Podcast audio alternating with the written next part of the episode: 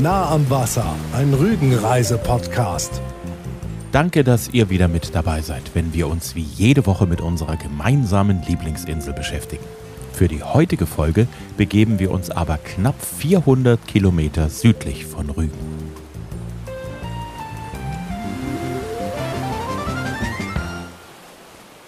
Wir sind in Dresden. Die sächsische Landeshauptstadt ist mit der Insel Rügen auf eine ganz besondere Weise verbunden.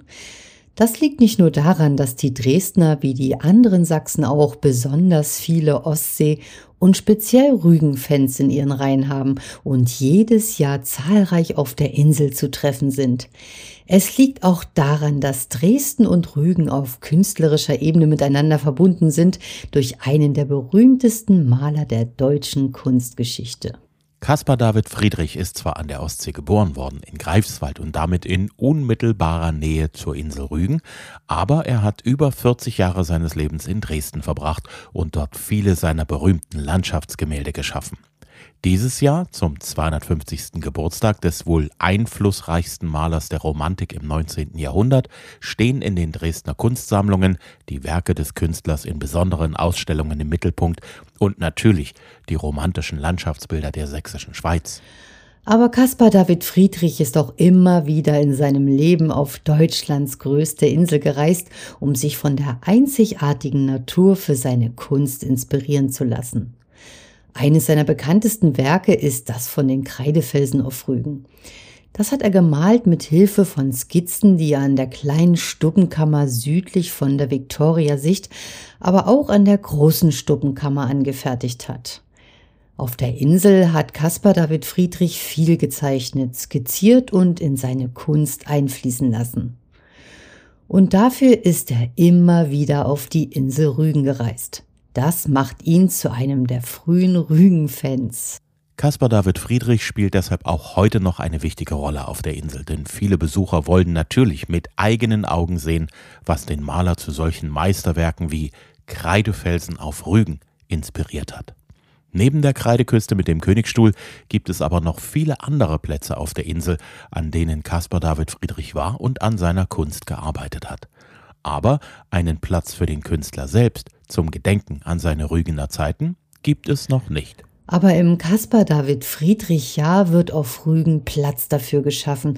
Genauer gesagt Platz an zwei verschiedenen Orten. Und das, was im Gedenken an den berühmten romantischen Maler geplant wird, entsteht zurzeit in Dresden. Der Bildhauer Thomas Jastram, der in Rostock geboren wurde und in Dresden Kunst studiert hat, ist gerade dabei, zwei Caspar David Friedrich Statuen zu schaffen, die auf Rügen noch in diesem Jahr aufgestellt werden. In einer Dresdner Kunstgießerei werden zurzeit Teile für diese Denkmäler hergestellt. Wir haben uns vor Ort mit dem Künstler getroffen und mit ihm über seine Caspar David Friedrich Statuen und sein Verhältnis zu dem berühmten Maler gesprochen. Ich habe fünf Jahre in Dresden studiert, von 1980 bis 1985 und da war Caspar David Friedrich natürlich auch immer ein großes Thema und das war eine ähnliche Wanderung, die ich gemacht habe. Ich bin aus Rostock gekommen damals und dann nach Dresden und dann sind wir auch die Kaspar-David-Friedrich-Straße lang gefahren, da, der Obus, der sogenannte, fuhr da. Und da hat der Kaspar-David Friedrich eigentlich so diese Achse Norddeutschland nach Mitteldeutschland immer ziemlich hochgehalten. Mhm. Deshalb, so war das mit dem Kaspar-David Friedrich, ja. In Dresden gibt es ja auch eine Caspar-David-Friedrich-Straße, wie ich gelernt habe, die CDF-Straße. Das klingt ein bisschen pietätlos, ne? Ja, wir wollten auch eine CDF-Partei gründen, weil das hing mit der Liebe zur Natur zusammen und so. Nee, aber das ist die, ja, gibt's wirklich schon lange, diese CDF-Straße, weil der natürlich auch in der DDR ein hochgeschätzter Mann war und er wurde eigentlich in dem Sinne auch nicht instrumentalisiert und so. Aber er ist natürlich immer so gewesen, bei Caspar David Friedrich, ist immer auf eine gewisse Weise auch instrumentalisiert worden und da kann man immer nur hoffen, dass man diese Dinge davon befreit und auch frei hält, weil wirklich diese Romantik, äh, diese Zeitromantik ist ja nicht irgendwie, da ist ja nicht Idylle damit gemeint oder so, sondern das ist ein äh, spirituelles Gegengewicht zu dem, was also die äh, unglückselige Zeit damals auch war. Also zu Beginn des 19. Jahrhunderts, also als Napoleon beispielsweise die ganze, ganz Europa auch in Schach gehalten hat und auch in kriegerische Zeiten gestürzt hat. Ich habe schon, die haben zum Beispiel nicht mehr gewusst bei Jena, wohin mit den toten Soldaten und so. Wo bestattet man die alle, die da Opfer waren? Und in diesem Zusammenhang haben die natürlich auch in der Natur und in dem Darstellen oder Abbilden kann man auch nicht sagen, sondern Sinnbilden der Natur ein gewisses Gegengewicht gesucht. Denn es sind ja keine Abbilder von Natur, sondern es sind ja alles komponierte Dinge, also äh, die man so, wie sie da gesehen werden, gar nicht in der Natur findet, sondern die sind äh, konstruierte, komponierte Bilder. Das sind also nicht Abbilder, sondern Sinnbilder schon eher. Und das ist immer etwas, was äh, eigentlich diese Zeit auch ausmacht, im Grunde genommen. Denn man sagt, aus dieser Zeit kommt zum Beispiel dieser wunderbare Satz, äh, wer nach Schönheit strebt, strebt auch nach Frieden. Und das ist eigentlich auch so ein Hintergrund, das sollte man sich ein bisschen mit in den Hintergrund prügeln, wenn man sich diese Dinge ansieht oder sich auch mit dieser Zeit befasst irgendwie.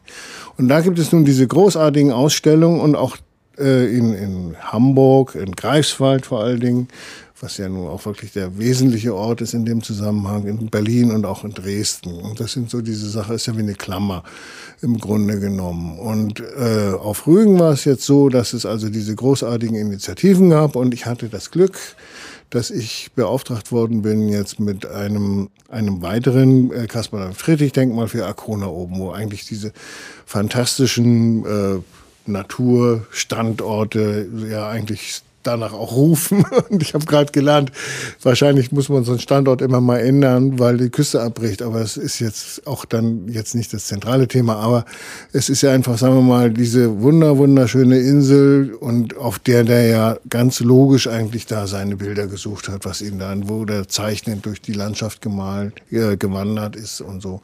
Das ist ja doch sehr beeindruckend und einfach, weil Rügen ja auch sowas ist, was topografisch so viel zu bieten hat. Du hast manchmal das Gefühl, du bist im Gebirge Gebirge und ist ja nichts mit Flachland oder irgendwie was. Ne? Das ist, weil es wirklich diese Eiszeitlandschaft ja sowas von märchenhaft ist. Zu allen Jahreszeiten, muss man ja auch sagen und so. Und er hat ja auch seine Hochzeitsreise dahin gemacht mit der Caroline dann. Und das bestimmt aus gutem Grund, ja. Auf jeden Fall. Wie nähert man sich denn als Künstler diesem anderen Künstler, wenn man beauftragt worden ist, ein Denkmal zu entwerfen und auch dann zu entwickeln und dann auch fertigzustellen? Naja, ich bin nun, ja, man würde von außen vielleicht sagen, ein verhältnismäßig traditioneller Bildhauer. Ich habe das immer sehr mit der Figur gehalten, weil das Figur, die Figur als Menschenbild ja für mich immer was ausgesprochen Europäisches ist. Ne? Also das gibt's ja in keiner äh, Region in dieser ausgeprägten Weise, dass man also Figuren macht, also von der Antike übers Christentum, über die Renaissance dann äh, und, und diese Individualitätsbehauptung ist ja was äh, Europäisches und so. Und dann habe ich mich zunächst erstmal mit seinen Bildern äh, befasst. Also diese die ganz bekannten Bilder, meistens den Figuren von hinten, die also in die Landschaft schauen und so weiter. Aber auch mit seinen Selbstporträts und Zeichnungen und auch äh, anderen Abbildungen oder mit anderen Bildnissen von ihm, dass man auch eine Vorstellung bekommt, wie hat er nur eigentlich ausgesehen. Weil ich dachte schon irgendwie, man, dass man sich ans Porträthafte annähern kann, dann hoffentlich. Und dass man äh, das dann macht. Dann musst du dich natürlich weiter befassen mit äh, der Kostüm. Äh, Probe, oder wie man sagen soll, oder mit der Kostümhistorie, dass der jetzt da also auch einen Umhang trägt und, und so diese speziellen Kappen oder Hüte und sowas. Das kann man ja alles machen, auch wie ein Kostümbildner, dass man sich das dann nochmal anschaut und so. Und dann habe ich mich über diese, sagen wir mal, Mischform aus Wirklichkeit, Historie und so dieser Sache genähert. Das ist eben so, dass man das dann auch nach, nach Abbildung oder Fotos, also Fotos ja in dem Fall weniger, aber dass man das so handhabt und macht und dann versucht irgendwie nach seiner Vorstellung auch der Figur nahe zu kommen und dann versucht man auch äh, in, der, in dieser Figur so ein Bildnis, was er selber geschaffen hat, einer Figur wieder vielleicht mit reinzubringen und so, dass man das in diese Zeit klemmt, auch so eine, äh, so eine Plastik dann, ja. Eine wichtige Entscheidung ist ja neben der Form, wie soll das Denkmal dann aussehen, auch die Wahl des Materials. Das ist ein Guss, wenn ich das jetzt richtig ja. mitbekommen habe. Ne? Naja, das ist jetzt ein Bronzeguss. Ich habe das meiste, was ich mache, ist Bronze. Das hat äh, zwei Gründe, weil es also schwierig ist, sagen wir mal so, jetzt jemand mit einem Spazierstock aus dem Stein zu hauen es auch unsinnig ist, entsteht so viel Geröll am Ende, dass man von einer Tonne Stein vielleicht 800 Kilo wegkloppt. Das hat also nicht viel Sinn. Und da bietet natürlich die Bronze auch sowas, was mir gemäß ist, dass man ein gewisses bewegtes Stehen hat, mal einen Arm nach vorne, ein Bein nach hinten und so weiter. Das sind so Sachen, die also nach so einem Guss äh, in einem Guss überhaupt erst möglich sind. Und dann ist ein Bronzeguss auch etwas, was also eigentlich sagen, dem Eigentümer, dem späteren Eigentümer, in dem Fall der Gemeinde Arkona, sehr viel Arbeit erspart, weil der ist eigentlich praktisch nicht zerstörbar oder ist, äh, hat keinerlei Wartungskosten oder so. Außer man muss immer sauber machen, weil irgendein Unhold die vielleicht beschmiert hat. Aber auch das ist eigentlich einfach zu lösen, das Problem. Ne? Und da ist das einfach für die nächsten 700 Jahre erstmal auf sicherem Fuße. Und das, hat, das ist, gefällt mir eigentlich, dass man sagt, man lässt den Moment dann so erstarren nach dem Guss. Haben wir ja eben gerade gesehen hier in der Gießerei. Übrigens in der Gießerei Ile in Dresden haben wir auch wieder diese schöne Nord-Süd-Achse. Und äh, ja, und dass wir das dann so dauerhaft machen können. Und dass wir dann also auch für lange, lange Zeit auf der Insel, auf der schönsten Insel Deutschlands, äh, das stehen haben, das Denkmal. Hat der Künstler eigentlich auch ein Mitspracherecht, wo genau dann das Denkmal hingestellt wird und in welche Richtung der bronzene Caspar David Friedrich guckt? Ja, natürlich, ja. Also es hängt natürlich auch vom Auftraggeber ab, aber das war auf Rügen so, die waren alle gut drauf und locker und dann bespricht man das miteinander und macht das dann auf diese Weise irgendwie klar in, in einem Einvernehmen. Ne? Und im Grunde genommen, nee, da gab es eigentlich gar keine Probleme irgendwie. Das war alles unkompliziert und so. Weil es ja auch am äh, Anfang äh, andere Ideen noch gab und, und so. Aber das war alles eine sehr flexible und sehr äh, kollegiale, schöne Zusammenarbeit und wunderbar, kann ich gar nicht sagen. Vielen Dank an den Bildhauer Thomas Jastram. Seine beiden Caspar David Friedrich Statuen werden dieses Jahr beide auf Rügen feierlich enthüllt. Die erste am 17. März in Lauterbach am Weg zur Gor, weil Caspar David Friedrich nach der Überfahrt über den Greifswalder Botten in Lauterbach die Insel betreten hat. Und die zweite wird am Kap Arkona enthüllt, an dem Tag, an dem Caspar David Friedrichs 250. Geburtstag begangen wird, am 5. September. Vielen Dank fürs Hören, sagen Katja und Axel Metz. Bilder zu diesen und allen anderen Podcast-Folgen findet ihr auf Facebook und Instagram. Und bitte empfehlt uns weiter unter allen, die ihr kennt und von denen ihr wisst, dass sie auch Rügen-Fans sind. Unseren Podcast gibt es wöchentlich auf Spotify, Apple Podcast, Amazon, Audible Google Podcast. Und das immer kostenlos. Einfach abonnieren und dann gibt es die neueste Folge immer automatisch zur Verfügung gestellt. Bis dahin, tschüss und vielen Dank fürs Hören. Nah am Wasser, ein Rügenreise-Podcast.